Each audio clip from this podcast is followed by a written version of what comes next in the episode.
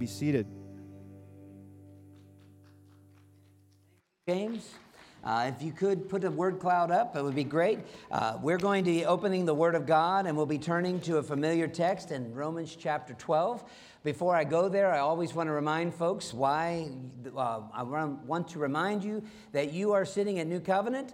Uh, New Covenant Church is seen by these characteristics in that, uh, in that word cloud. Uh, and if, I hope you can see, even without glasses, that we are not ashamed of the Bible. The Bible is center. Uh, we are a Bible believing church, and that's why uh, I carry mine around. I've got a Bible open here. Uh, when you walk into the sanctuary, the thing that your attention is drawn to the open Word of God. Uh, and so we we are not ashamed of that because in the Word of God is quick and powerful, sharper than any two edged sword, and it can discern the thoughts and intents of the heart. Uh, you may be going through something, you may be confused about something. When God's word shines its light into your soul, it is, as uh, Psalm 119 says, it's like a lamp unto your feet and a light unto your path. And if you hide God's word in your heart, do you know the rest of that verse?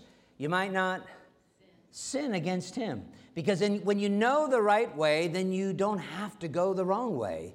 It's kind of like if you got directions, why don't you follow them? Uh, it's kind of that simple. Instead of just saying, well, I like to go this way, or that looks like an easy road. Uh, my son the other day was reminding me about the, the old story, The Pilgrim's Progress, and uh, about how that uh, you can find yourself on the journey, and sometimes the shortcut looks the nicest, and sometimes Vanity Fair looks like a great place to visit. Uh, but certainly you don't want to be in Doubting Castle too long. And if you don't know what I'm talking about, it's an old, old book a lot of people were brought up in the English speaking world listening to the stories about the Pilgrim's Progress. From the city of man's soul to where he finally gets to the celestial city to be able to spend eternity with God. We're here at New Covenant Church. I'm helping you along that way. I'm just like a pastor that's shepherding you down the path of righteousness for his name's sake, as Psalm 23 talks about. But if you see within the Bible believing church, another big emphasis is the gospel. And that just simply means good news. We've always got good news for you. Regardless of whether the economy is tanking, regardless of whether gas costs more than $5 a gallon, it doesn't quite yet, I don't think. Um, regardless of, of, of a negative diagnosis from a doctor, when, no matter what goes on, the good news always comes from this pulpit that God so loved the world that he gave his only begotten Son, that whosoever is resting in what Jesus did will not perish, but have everlasting life. You know, and that's why we have the cross is empty. We may have the little thorn of crown up there to remind you of the suffering that Jesus did on our behalf, but we serve a risen Savior in the world. And because uh, we believe in, the, in what the Bible says and the gospel has good news, you can see all the other peripheral things. We're multi generational missional and friendly, caring, blended, all that stuff. It's because God is at work in us, changing us. We want children and adults to be able to come and meet with God and worship. Uh, and I'm telling you, that's what we're going to do today. So if you open your Bibles up to Romans chapter 12, we're going to be looking at verse 9. I want to, uh, to, to, ask you if you would um, pay attention publicly to the word, the inerrant, inspired, infallible word as it was given in the originals. Uh, we're going to be looking at the translation. I'm, I'm, using the ESV here, but this is God's word. Uh, Romans chapter 12, verse 9. Let love be genuine. Abhor what is evil and hold fast to what is good. That's our text today. We're going to be elaborating on this a few more times because this is a core text. And um, I've studied the Bible a lot. I've read through the book of Romans many times, and I didn't see how significant this is. The application in chapter 12 here. Let me read it to you again. Let your love be genuine. Some translations say, let your love be sincere. And then he goes on with two, uh, two phrases that come that follow off of this idea about your love. And it is so you're supposed to abhor something and you're supposed to hang on to the other thing. So if you, if you look, look closely, because you have genuine love, you ought to abhor what is evil or hate what is evil, and you should cling to that which is good. That's our text today. There's a sense in which sometimes this sounds like a moralistic therapeutic sermon that could say, well, this is right and this is wrong, just do right and everything will be fine. I'm going to tell you that that's not the way it works. And the reason I can tell you that is because the first, uh, uh, the key word here, agape, in the Greek is let your love. This idea of love. As I tackle it, it is something that is sometimes hard to understand and explain. Uh, if I took you through the New Testament, especially through Paul's writings, do you know that Paul uses the term love 115 times? Do you think that that was significant? You bet it is. Now, it's interesting, he's already given us how many chapters of theology? We're in chapter 12, so how many have we had already? Good. Those of you that are good with math, it's 11 chapters. He's given us all this stuff. I mean, think about all the other Pauline epistles. There's only like uh, two of them that are bigger. So 11 chapters is a lot of information.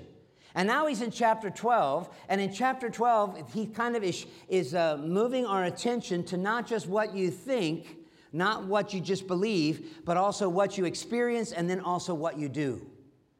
You know, the, the, the, connect is it's not just knowing, but it's also feeling and then it's also applying. So we're going to be doing a lot of applying, and that's what he does in chapter 12 here. And it's interesting as we, by way of introduction, the, the, there is a question that arises that you should be thinking about is why does he have to keep talking about love? Hasn't everybody arrived there already? I mean, who is he writing to in, in Rome? Is he writing to the bad people? Well, that's a trick question, right? Who is good? As, as the uh, rich young ruler came to Jesus and said, You're good, and Jesus said to him, Who is good? Who is really perfect? Only Jesus is. Yes, he's writing to sinners that are in Rome, without a doubt. But you wouldn't think that these people are deficient. I mean, what makes a Christian a Christian anyway? Well, if I go back to uh, the book of Acts, where they were first called Christians, do you know why in Antioch they were called Christians? Was it because they were so handsome or so pretty? Do you know why people started labeling them as, as Christians or Christ followers? Because uh, they're basically a Christian has the word Christ in front of it. So it was a slang or a slur. It was saying, oh, you're one of those Christ people, those Christians. So, what made somebody call the Christians in Antioch Christians? If you go back to the text, you'll find it in Acts. It was because of their love. So, think about that for a moment. Christians are known for their love. You know, you know the song, we are known as Christians by our love, by our love. Yes, you'll know we are Christians by our love then why does Paul have to write about love to the Christians in Rome? Now, I believe they are Christians because if you go back to chapter 1, you look at it here, he says, Paul, a servant called to be an apostle, set apart by the gospel. And he goes on to say uh, cons- about Jesus Christ, and he says, uh, verse 7 To all that are in Rome who are loved by God and are called to be saints, grace to you and peace. So he's writing to Christians, and he's having to write to them about Christian love. You get the point? Even though they are God fearing people, even though that they are known as Christians, they're even slurred as being Christ followers, they're supposed to be emanating love, and yet often, just like us, we find ourselves not understanding what love is. It is into that context that you realize that the apostle writes to these believers, these Christians, and he says, Hey, when you love people, make sure it is genuine, sincere. Make sure it's real. Wow. When, when I think about that, even the people in Rome needed to be encouraged about what love is. So, if you will, uh, if you have your fourth point, there's some on the back table or in the hallway when you come in, or if you take it home with you, the fourth point is provided so you can uh, take notes and you can also talk about some things. There's six or seven questions at the end that I'd love for you to discuss with your family or who, your loved one on your way home or when you're eating. Some of the applications did you get it? Do you understand it? And in this particular case, do you really have it? Do you have genuine Christian love? It's quite interesting. I, I, call it GCL, genuine Christian love, because it seems to be missing in Rome, and I'm wondering whether it's missing in Delaware. If it was here, where would it come from? Well, let's see. My neighbor's pretty nice. No, the obvious thing I'm trying to tell you is that if Christian love is going to be evident in Delaware, it's going to be evident in God's people. And when Paul was writing to the Christians in Rome, he was encouraging them to have it emanate from them. Let your love be genuine. Now, with that in mind, I want to dive d- deep into this text. We won't have a ton of time to deal with it, but we're going to look at uh, three D's, is what I call it. Um, we're going to define the nature of this, of this genuine Christian love. I want you to understand it a little bit more. How do you even know if you have it if you don't know what it is? You know, there is no PRC test or something to see if you caught the virus of love. You know, my mom used to say that when you get bit by the love bug, uh, that usually leads to marriage and, and babies in the baby carriage. Um, but when, when you're talking about the Christian love, how do you get it? So first, we're going to define the nature of Christian uh, uh, of this Christian love. Secondly, I want to be able to discern the necessities for genuine Christian love to operate. In other words, when you find we're in chapter 12, there's some things that he already laid out for us. If you want to say it's the foundation that love builds upon.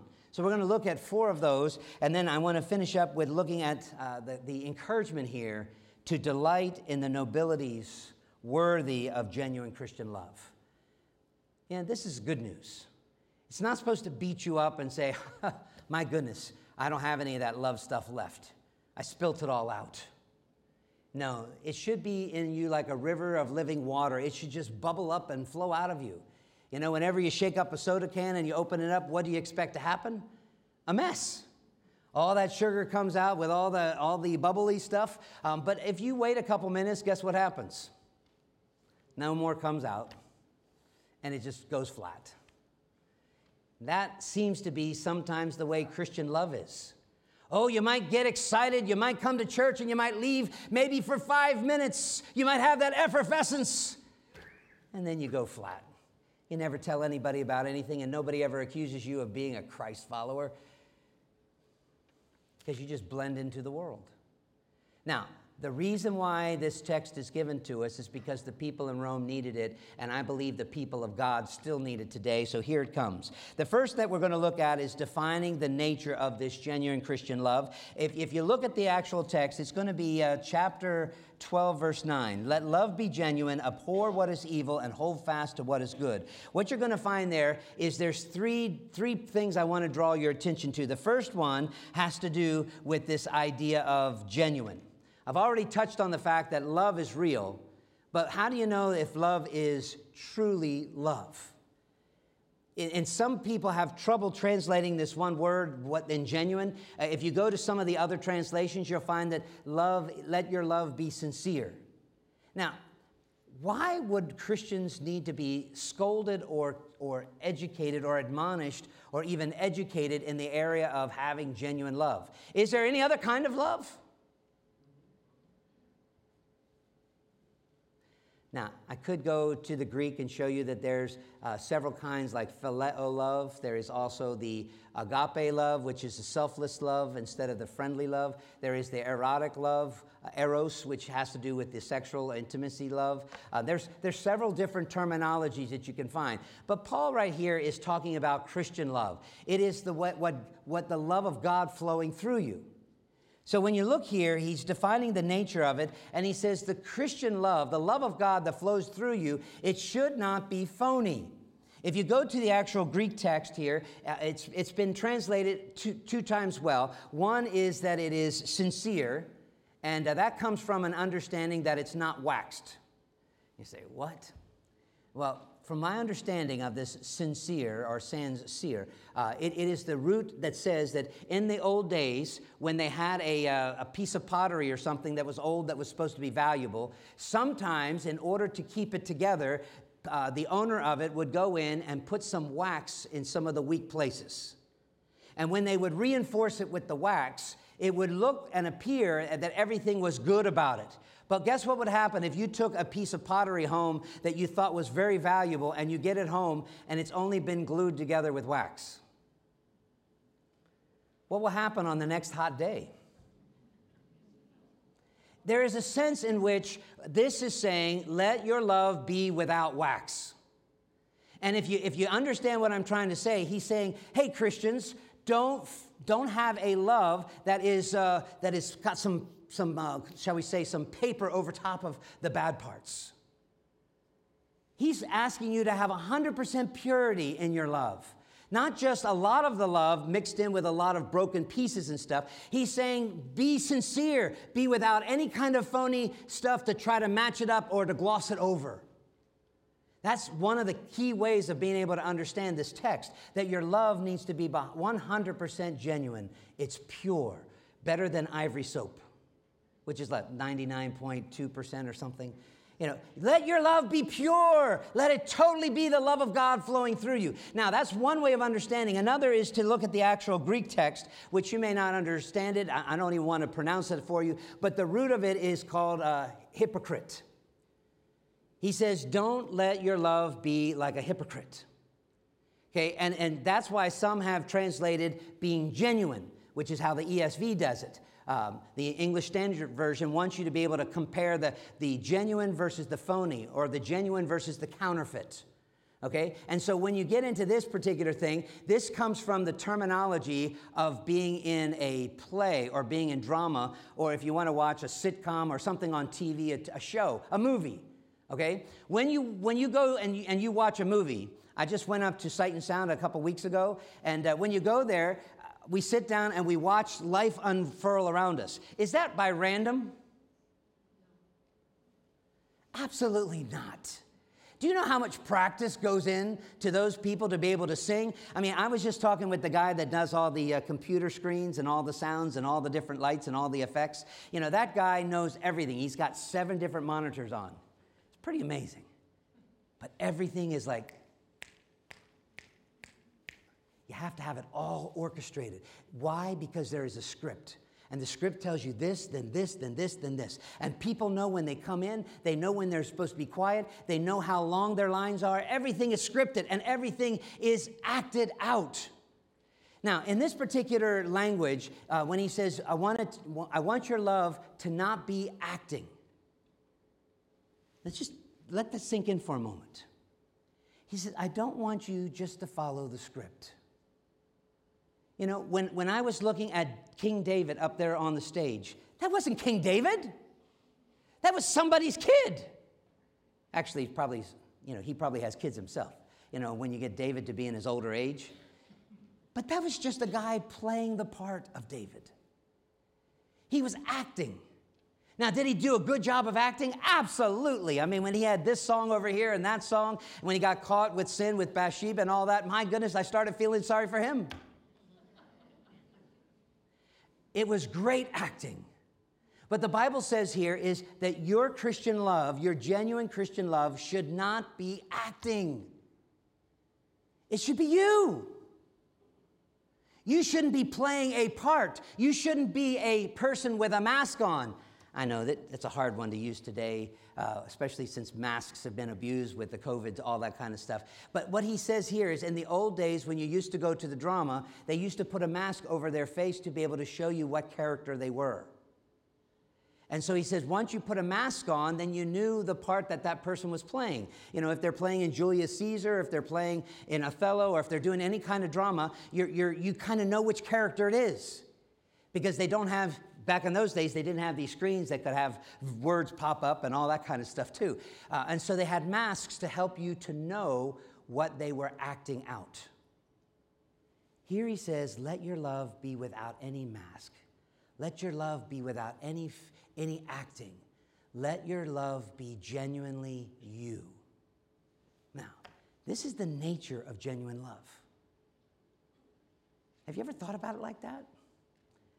You don't have to add something to it like the wax, or you don't have to add or, or, or, to put a mask on and just fake it so that everybody likes you. You know, you look really good being in church on a Sunday morning. Way to go. You must have lots of Christian love. Now, there's one more thing that you should see in this nature of it, and that is the next verse, which is kind of, or the next phrase that comes here in chapter 9. He says, Abhor what is evil and hold fast to what is good. Now, this is almost sounds like an oxymoron. I'm trying to impress you with a big vocabulary word, an oxymoron. That means how can you have genuine love and hate things? There's a lot of folks that are confused even in the, in the 21st century because we're supposed to be so loving, so loving. We ought to just ooze with love.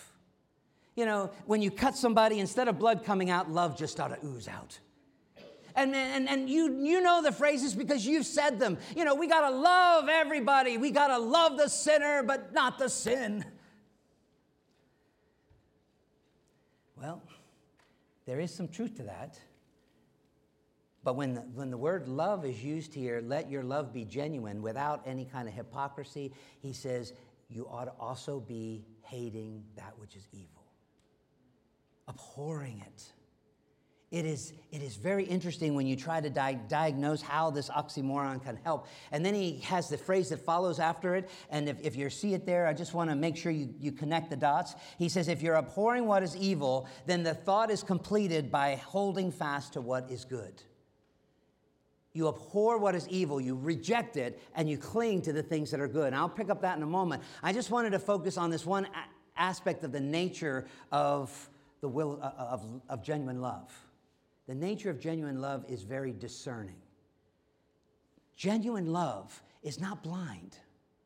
Genuine love does not go out and just say, Oh, I love this person. Oh, I love that. Oh, I love good weather. Oh, I love bad weather. Oh, I love uh, when, when, when my team wins. Oh, I love it when they lose. You're just phony.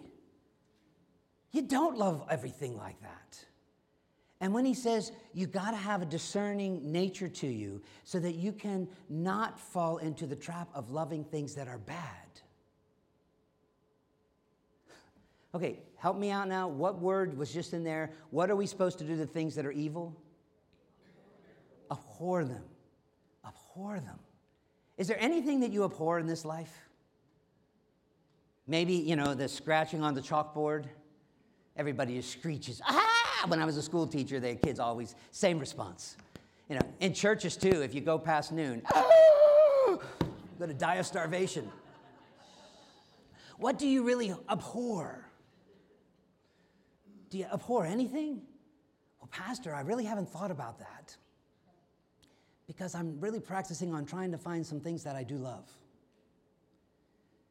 You see, we're almost all wired to be negative. We see so much sin around us. We don't even have to look far. You look in the mirror in the morning, you can see a sinner.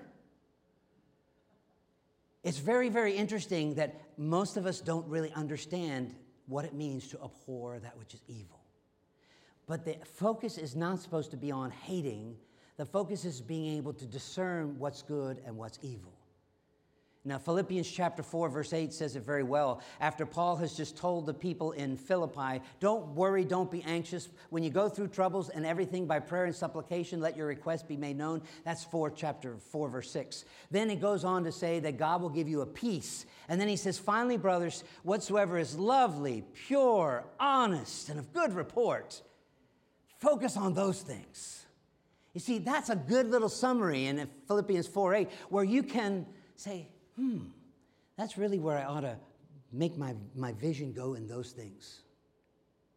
You don't have to look to the left or to the right. You can always find evil things. You can find evil motives, and you can actually find some devilish activities.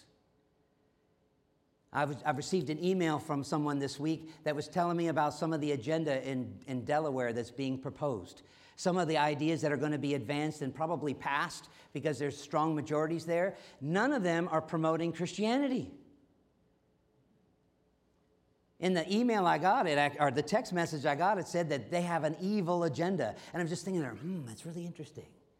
Somebody sharp enough to be able to say, hey, what is evil? It's actually that which is against God that which is deceptive. Or, or let me take you back, if you will, with me to chapter 12, um, verse, uh, verse uh, 5, where he says, But be ye transformed by the renewal of your mind, that by testing you may discern. See, see what I told you about genuine Christian love can discern?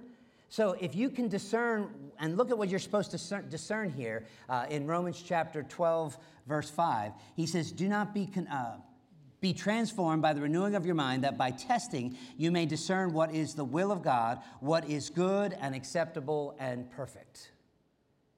Wow. It's beautiful when you can see that you're supposed to be able to discern that if it's not God's perfect will, then you should not be loving it. You should not be casting your lot with that. That's why when you go back in the Old Testament, you can see again and again, but Lot is a great illustration. When Lot was hanging out with Abraham, and then finally he left Abraham's company, and, he, and uh, where did he go? He went to the greener grass. And the Bible says that, uh, that he saw Sodom from a distance, and then he ended up living in Sodom. And so it seemed like that became more and more normal and natural to him. And you know what? It was an evil place. It was so bad that God brought fire and brimstone on it. Their abuse of sexual liberty was so blatant that God says, I'm going to end it. And Abraham is there in this interesting position. God, if there's 50 Christians there, if there's 50, would you not? And they got all the way down to 10. Is there 10? Would you, would you spare the city? There wasn't even 10. The people's thoughts and intents were evil continually. They were anti God. It was really sad when Lot's wife, when she was leaving, her heart was still in Sodom. And how do we know that? Because she looked back and was missing it. And of course, we all know the rest of the story. That was her last thought before being turned into a pillar of salt. Now, I told you this was supposed to be an encouraging sermon. So, the first thing was to say the nature of genuine love is that it's unwaxed, it's unmixed, and it's fully discerning. Let me take you, secondly, to discern the necessities for genuine Christian love. There are four things that you see in the text, and I want to just highlight them. I've already gone over them before, so you'll probably pick up. Back, if you go back one verse, this is uh, chapter 12, verse 8. He says, The one who exhorts in his exhortation, the one who contributes in his generosity, the one who leads with zeal. Uh, he ends up, I'm going all the way back to verse, uh, okay, verse 3 is the key place. So um, he has just mentioned uh, from verses 4 to verse uh, 8 has all been about the church and the body of Christ with its diversity. But the verse preceding that sets the stage for us as a necessity. Uh, if you look at verse 3, for by the grace given to me as an apostle, I say to everyone there in Rome, all of you that claim the name of Christ, all of you labeled as Christians, don't think of yourself more highly than you ought to think. Hmm. So, the first thing you need to do is an examination of yourself. If you're going to have genuine Christian love, he says, first look in the mirror. First examine your own heart. Don't think of yourself more highly than you ought to think, but he says you ought to have sober judgment. You ought to be able to deal with reality with your own self. Stop acting like you're, you're better than everybody else. He says, each according to the measure of faith that God has assigned. He says, Don't you realize you're a part of the body of Christ, but you're important, but you're not more important than the body? You, you may be a hand, but you're not the head. Jesus is the head. You're just a part of the body, and when Christ the head tells you to do something, what are you supposed to do? Do it. Now, you might have a position as a lung, or you might be a joint in the elbow. Uh, you know, whatever part you play, he says, look in the mirror and have sober judgment and recognize, hey, God put me on this earth for such a time as this. Quoting from Esther chapter 4. Now, once you do that self examination, then I want you to back up to verse 2. Okay, and this is where you do an inquiry of God's agenda. I already mentioned it already. He says, since we're, uh, we're supposed to be transformed because now we are testing what God's will is. And there's three adjectives that we're supposed to discern what is the good and acceptable and perfect will of God. Okay, so basically, when you start discerning these things, you make an inquiry to say, well, what, what is it that God wants? What is going on? What has God put me here for this such a purpose as this? And it's discerning what is the good and perfect and acceptable will of God. So you have first backing, you know, backing up genuine Christian love does a self-examination. If you back up a little further, it does an inquiry into what God's agenda is. And if you back up a little further, you're going to find an awareness that popularity is not the right way to go. Pastor, where are you getting this? Well, when, when you're looking around and seeing what everybody else is doing, it's probably not good to do what they're doing. If you go back to verse chapter 2, he starts off by saying, uh, chapter 12, verse 2, do not be like the people in this world. Do not be conformed. Don't just mimic them. Don't just, let's see, oh, this is what Twitter says we need to do. You know, this is what Facebook says is popular. I'm going to wear those clothes, or I'm going to say these things, or I'm not going to say those things because I don't want to be canceled. I don't want to be accused of not being woke, or I don't want to have to uh, not keep my job. You see, when, when you have this awareness that the popular way is not the right way, this is a prerequisite to genuine love. Genuine love does not conform to the world. Genuine love doesn't do it just because some rock star does it or because somebody that's kind of cute is on, a, on the movie poster that says, This is the way you ought to vote. Don't be like the world. You have an awareness that the popular way is not necessarily the right way.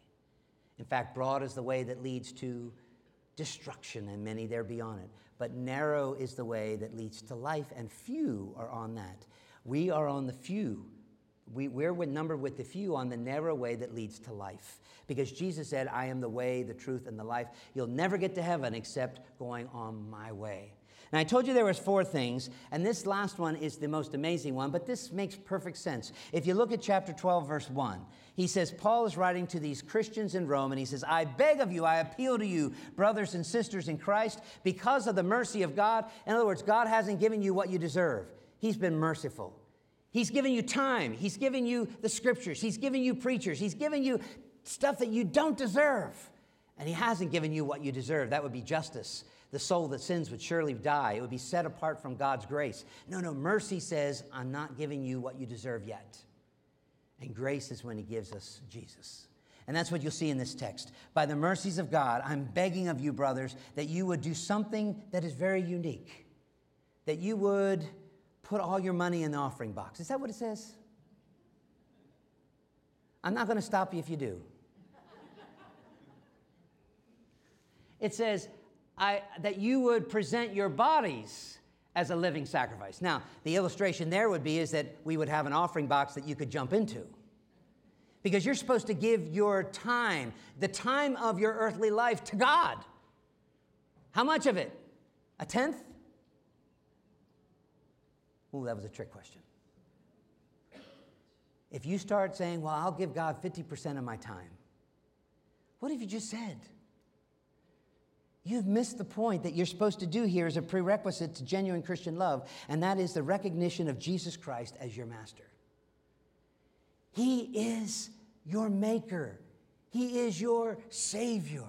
He is your all in all. He is the head of the body. Let me read it again. I beg of you, brothers and sisters in Christ, the children of God, that you would present your bodies, your, your, your physical bodies, and the time that you have on this life uh, to be a sacrifice to God and have your, your life be holy and acceptable. And this is simply reasonable. I mean, look at what He's done for you. It's not like you really have to, but my goodness, why wouldn't you? He has, so the four things that, that, pre, that, come before genuine Christian love is that you have, starting with the chapter 12, verse 1, you recognize who's master and you yield to him. Secondly, you're aware that the master's will is not necessarily the popular way. Whatever the world does, you need to, to, to dismiss that to make sure you do it whatever he says is the right way. Then, once you have that awareness that the popular way is not the right way, then he says you need to, to search out God's way. What is God doing in this world? What is He doing in 2022? And then when you go a little further, make sure that you realize that you're, you may be one of somebody on God's team, but you are not the team. You may be one of the pitchers. I like baseball. You know, you may be out there throwing pitches, but you know, there's other players on the field. And there's nine innings. And when you realize that you are not God, you might be able to do this well or catch the ball or throw this, but you will never be able to win and have victory in Jesus if you're doing it all on your own. So that was those, discerning these necessities. Paul laid it out there that if you're going to have genuine Christian love, where you are able to not be waxed and not be uh, not be acting, and you're and you're fully discerning, it's because all those other things are in place. Now let me get you the happy place. Delight in the nobilities worthy of of genuine Christian love. Delight in these things. In chapter 12, verse 9, the second part, he says, Cling to that which is good. I'm quoting the Old King James. Uh, in, in, the, uh, in the ESV, it says to hold fast to what is good. Now, how do you know what's good? Is it good because it works? That's called pragmatism. Is it good because it's popular? That's called conformity. What makes something good? I've often argued, and you've, if you've been in the church before, this pastor likes to talk about the helicopter view of faith.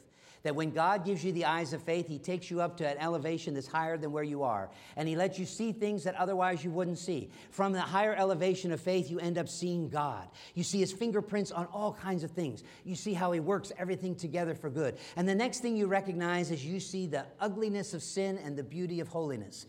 I sometimes separate the, those, but you really, they're the same thing. If you look at something, you will either see its beauty or its ugliness. You will either see that it is part of God's or you will see that it's not. And that's one of the beautiful things that the eyes of faith help you to see. But in this particular text, he's arguing. He says, Let your love be genuine. And he says, Hang on, cleave to the things that are good. Wow. Cling to what is good. In Romans 8 28, you know the verse, it says, For God, uh, uh, for God works all things together for the good. For the good. So, who determines what good is? Take an O out of it, and you'll see. God is the one that tells us what's good and what's not good. He distinguishes between what, what is good and what is evil. Uh, when I go back to, um, there's a couple of texts that I was going to highlight. Uh, uh, Psalm 97:10. Uh, this is back from David in the Old Testament. He says, "Oh, you who love the Lord, Hate evil, for God preserves the lives of his saints. He delivers them from the hand of the wicked. So, even back in the Old Testament, the same admonition was coming to people who were trusting in God. If you go to Psalm 101 3, he was, says, I will, set, I, I will not set before my eyes anything that is worthless. I hate the works of those who fall away. It shall not cling to me. Is that really true? Do you hate the work of those who are falling away? In Amos chapter 5, verse 15, this is one of the prophets. He is speaking to people who are going to come under some judgment. He tells them straight up Hey, you Christians, hate evil and love what is good, and establish justice in the gate, which is what goodness ends up leading to to good order and people that are being rewarded for doing what's right and they're being punished for doing what's wrong. That it may be the Lord the God of hosts, that he'll be gracious to the remnant of Joseph. If you go to 1 Thessalonians 5, which is one of the texts that really drives this point home, it echoes what he says in Romans 9. He says, But test everything. In other words, whatever it is you're going to be doing, you want to find out what's good? He says, Test everything. And he says, Get rid of everything else that's not good.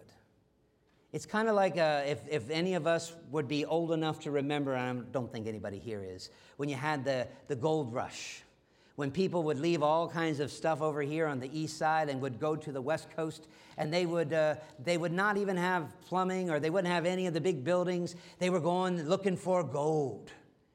And I remember, uh, as I've seen some of those places, you know, you would just put your, your screen in the water and you dig up all this dirt and then you shake it all out or the water kind of pours over it. And what's left is you're looking for some gold nuggets. Every time I did it, I just got rocks. Didn't have anything to keep. But when he says, examine it all, when you're living your daily life, when you're going through the 24 uh, 7, whatever happens this week, even before we come, to come back next week, everything should be tested. Test it all and see what is good. And when you see what is good, he says, hold on to it, cling to it, embrace it, treasure it. And in verse 22, if you have it up there, you'll see, he says, everything else is just a type of evil. It's trying to pull you away from what is good and acceptable and perfect will of God. It's really quite interesting. How do we know how all of this stuff works together? We discern the necessities of all these prerequisites, trying to be able to, to, to figure out all the stuff that goes into it so that we can have this genuine love. I have a few questions that I'm going to ask you, and that is uh, an application. You have it on your fourth point if you, if you uh, are with me. But um, people struggle oftentimes with, with Christian love. And the reason I think we, we, we fall into the two traps We tend to protect ourselves from loving things because we're not very good at discerning what's good and what's not good. You know what I mean. You come to church, and some of you may be first time visitors today. You're not sure who is safe to talk to. You know, somebody may be overly aggressive, or you might come in here and you might be testing them out to say, hmm, is this a friendly church? They put it up on the word cloud, but they're not very friendly. Nobody talked to me after church. Nobody invited me to lunch. Can you believe it? They took me to lunch, but they didn't pay for me. I mean, you could have all the kind of arguments that go on there. Um, you could be unrealistic. But what does genuine love really look like? And why do we have this fear? Sometimes we, we, we guard ourselves and we just hide a little bit back. You know, why does nobody want to sit on the front row? You know, it, it, we're all wired the same way. There's some kind of a fear in us. We don't want to be seen or something to that effect. Now, the other side of it is some of us have just tried to all go and we try to love everybody. And when we've loved everybody, guess what we've gotten in return? Did any of you get what you expected? When you just love everybody and you love this person and this person, I mean, just look on the people on the road that you're sitting on. If you really love them, how would you demonstrate that love for them? Did they reciprocate? Did they even look at you? Did they even say hi when you said hello to them? I mean, I, am forever, when we're walking through Lewis, I say hello to everybody. Sometimes they don't even acknowledge I'm a person. Maybe they're afraid I'll invite them to church or something. I, but I don't think I have go to church on you, my forehead. But the thing is, some people are so guarded that they don't love at all, and there's others who are just so risk uh, carefree that they try to love everybody and they end up getting scar tissue. Why do you think we all struggle with family reunions? We're supposed to love those people. And yet, the way we love them now is we have to make a deal that we won't talk about anything that, that's of significance. Can't talk about Jesus, can't talk about politics, you can't talk about the COVID shot, you can't, you can't even talk about your own finances. You can't talk about anything except maybe the sports. And who cares about them? What I'm trying to get at is that we struggle a lot with genuine love. So, what does genuine love look like? When somebody beats you up, how do you love them? Do you beat them up too? Do unto others as you would have them do unto you? So, obviously, that's what they wanted to happen to them, right? No. When folks come at you, the Bible does say that we have a grace about us that we don't have to give people what they deserve. So it's not really about a tit for tat. It's not about equality of that. Genuine Christian love is not about you giving people what they deserve. It's about the love of God flowing through you. My mentor just was telling me about uh, he's over, he was over in Egypt for two weeks and he was teaching at one of these places up the Nile. So I opened up my app and I looked and I said, Oh man, I've never been there. And then I realized, man, I've been at the mouth of the Nile. I thought, pretty cool. I've been to Africa to Lake Victoria. You know, that Nile River, when it flows, it's going through a desert. And the oasis on both sides of it, where this water is flowing through, it seems to be able to give life where everywhere else seems to be death. But where does that water come from? And if you trace it back, and some have, they give a lot of credit to, to Lake Victoria over in Uganda. I've been there. And that's where they boast that that's the beginning of the Nile. My issue for bringing up the Nile River and its, and its source is genuine Christian love is the same. You see, the river of life that flows through you starts somewhere that's not you. If you go to 1 John 4 9, we love because what? He first loved us. When you experience the love of God, then the love of God flows through you. We're just a hose. So if somebody back in the old days in Canada, they used to call you a hoser, that you could take that as a compliment. For the love of God to flow through you. If you go to Philippians chapter 2, verse 20, you realize that he says, I've been crucified with Christ. Nevertheless, I live, but the life I live, I live by the faith of the Son of God who loved me and gave himself for me. When you realize this great love that has been demonstrated to us, that while we were yet in sin, Christ died for us. You realize that the cross is empty because it could never hold him. But when we look at it, the cross doesn't scare us because we're never going to have to hang there. The wages of our sin was already paid. The wrath of God for my sin has already been paid. The wrath of God for your sin has already been paid.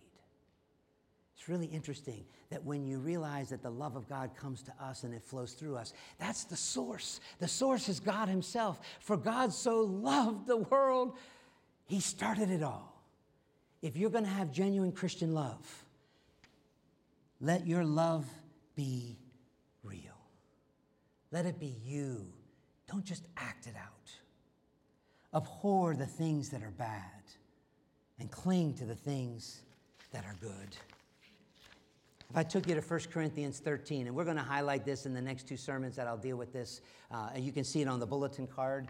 We're going to be picking up on love because this genuine Christian love, according to Romans 9, it deals not only with those inside the church, but those outside the church, and we'll make application. But just hear these beautiful words uh, 1 Corinthians chapter 13, verses 4 through 8, and then I'll close with prayer. Love, God's love is patient, it is kind. God's love does not envy, it does not boast because of all the humility that is already done thinking soberly. God's love is never arrogant, it doesn't condescend to people. We're all brothers and sisters in Christ. God's love is not rude. It does not have to make you feel like you've been bullied. It does not insist on its own way. God's love flowing through us is not irritable. Let me repeat that one. when God's love is flowing through us, it's not irritable and it doesn't resent. It doesn't get caught up with keeping a record of all the wrongs. It does not rejoice at wrongdoings. Oh, yes, it recognizes wrongdoings. It doesn't pretend that everybody's just nice, nice, nice. It sees when people are jerks and fools and dumb. It hears the words that should never have been said, but it does not rejoice when it sees those bad things. Love rather rejoices when you get to the truth, when you get to the real essence of what matters. Jesus said in John 14, 6, I am the way, the truth, and the life. You can see that it rejoices in Jesus. It rejoices in the perfect and acceptable and holy will of God. He, in verse 7, he goes on to say about this genuine Christian love, it bears all things. In other words, it doesn't give up just because things get tough. If you come to the Sunday school class and we're talking about suffering, I'm telling you, R.C. Sproul told us how tough it was for his daughter to lose a nine month baby and have to deliver it dead. It's not even fun to reference. But God's love saw her through that. It endured through that. It bears all things. It will believe all things. In other words, it doesn't assume the worst.